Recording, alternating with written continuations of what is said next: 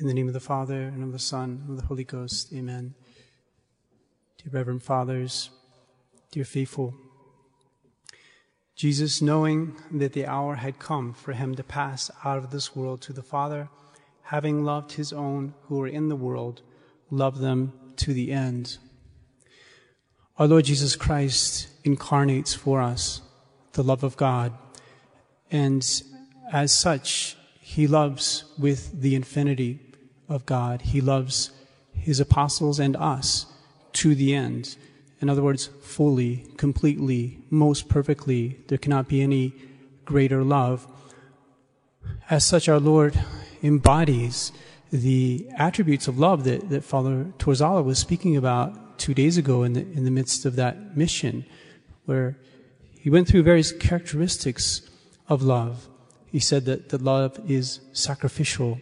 Love wants to give itself for its beloved. It does not spare itself for the good of the one it loves. He said that love somehow makes you vulnerable. Love makes a person open themselves up to the other. Uh, it, it makes them want to spend themselves and, and therefore be at risk of their love being rejected. Love is trusting.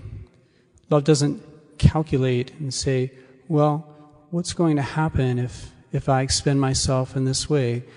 Should I do this? Should I not do this? It just moves forward and gives, not worrying about what the consequences will be, just thinking, I want to give. I want to give myself.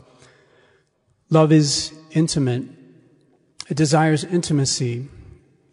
It desires to share whatever it has with the one it loves. It, it wants to have this partaking uh, between the two of absolutely everything.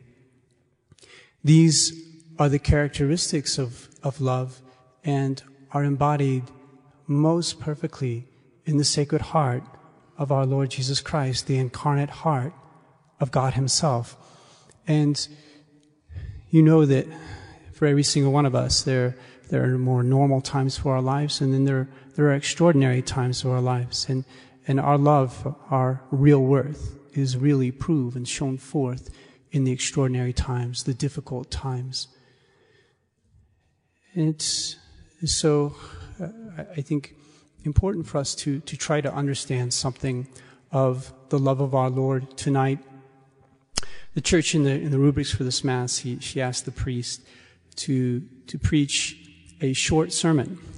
Um, and she asked him to preach a short sermon on the washing of the feet, the, the precept of, of fraternal charity, on the mystery of the Eucharist, and on the institution of the sacred priesthood, which is pretty much all of our faith. So um, it's it's one of the most uh, daunting times for for a priest to approach the pulpit and preach on these these this last night of of our Lord. There's it's so rich. There's so much that could be said.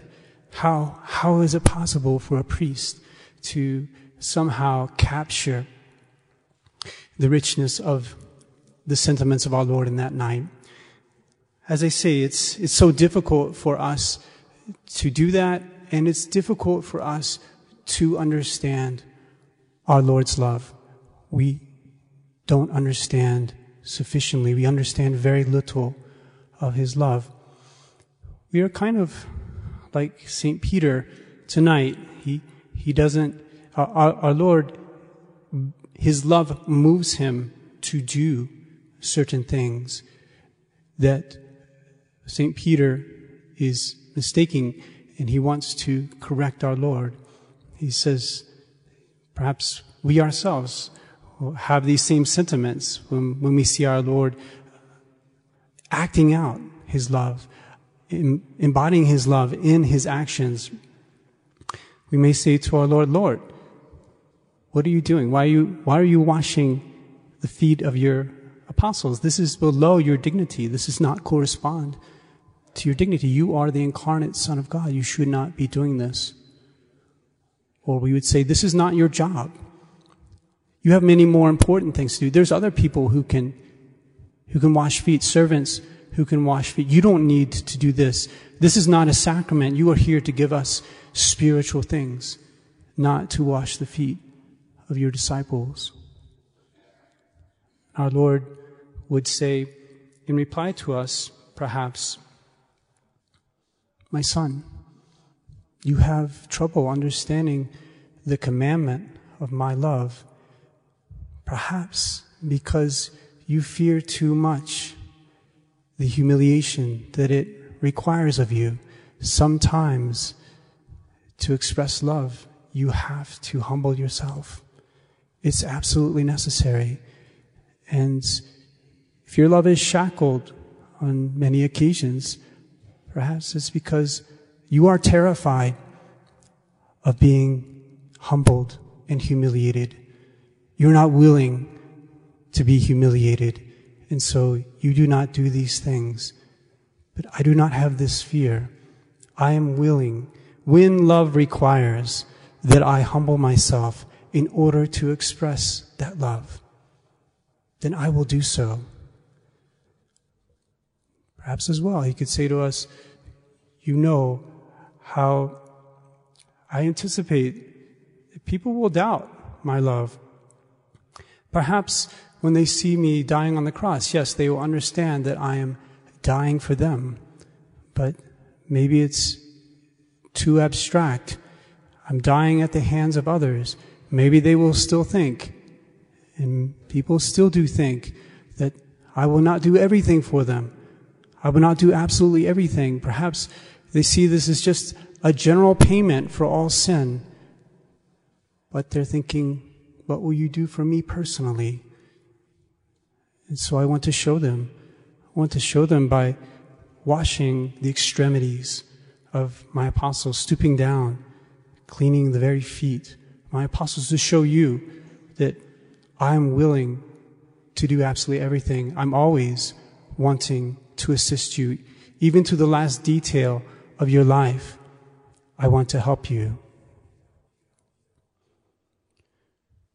Okay, Lord, well, yes, that's, that's very nice, but, but I still, I don't understand why you're, you're making these men priests. Why, why are you giving them your priesthood? This, this too is perhaps an expression of your love that you're making the apostles priests. You're sharing these powers with them, these great powers.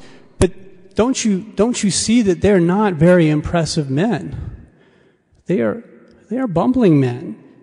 You know what's going to happen later on. These, these men are going to run away in cowardly fear in the garden.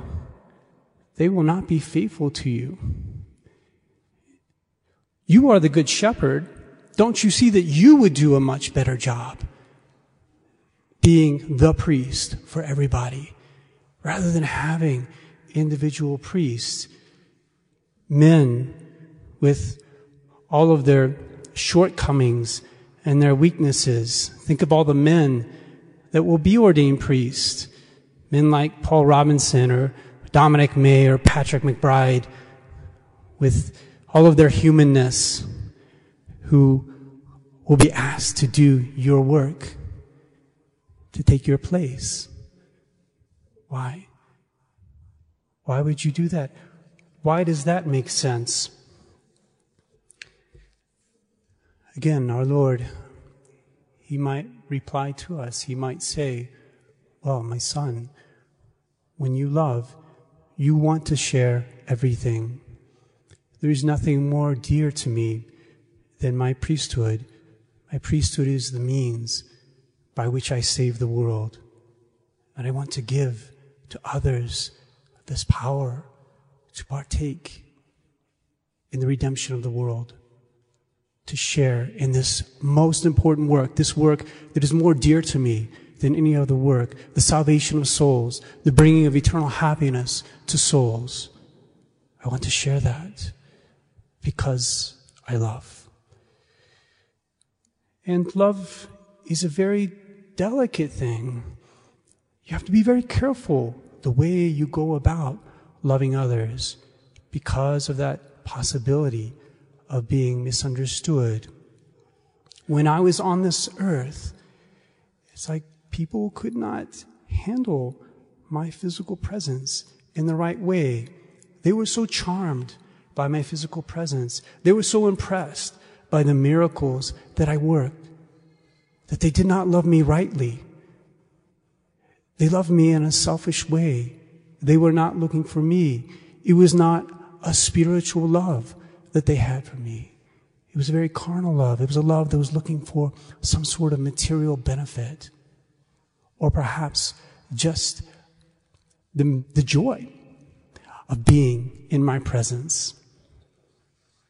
But if they are required, as it were, to access my gifts through the ministrations of these weak and lowly men, then the love that they have for me will be a spiritual love. It will be a love that will have a much greater purity of intention. Lord, these are very deep things, and I think I understand a little bit, but there's one last thing that, that troubles me and, and surely seems totally unjustifiable. And, and this is your institution of the Blessed Eucharist. You know how St. Paul says that when you became incarnate, when you took on a human nature, you annihilated yourself. That going from infinite God to incarnate man was, as it were, a total emptying of your divinity, of your greatness, to embody your divinity in the confines of a human nature. But now with this mystery, the mystery of the Holy Eucharist, you make yourself present under the appearances of bread and wine. Bread and wine, which, which are in, inanimate things. They're not even living things. And then what do you do? You, you come into us. You, you are eaten by us. You are consumed by us. Surely this is to go too far. Surely this humbling of yourself is imprudent. Imprudent. But again, our Lord would answer if if we were to speak to him in these ways, in the manner of St. Peter, St. Peter, who's always trying to instruct our Lord, our Lord would perhaps say, There is no greater indication of my love for you than this sacrament. In this sacrament, I sacrifice myself for you in that I don't give you some gift or some grace, but I give you my very being. In this sacrament, I show trust. I show the greatest trust possible. I make myself little. I put myself in the power of the priest. The priest handles my own body. He commands me to come down from heaven. And I do this so that I can have the greatest sharing possible with you so that I can come inside of you, so that I can nourish you with my own life, with my own very being. This is why I do this. These are the characteristics of love. Perhaps it's hard for us to understand when love goes that far. Perhaps we are always wanting to constrain our love when it, when it comes to the love that we have for our neighbor, the love that we have for our spouse, the love that we have for our children or those around us, especially people in the world or strangers, what have you. We see love in a very, very narrow sense. But our Lord tonight shows us the ideal that we are to strive for. Our Lord, perhaps we conclude his instruction of us, this apprenticeship in love, by saying, My dear son, As the Father has loved me, so I also love you.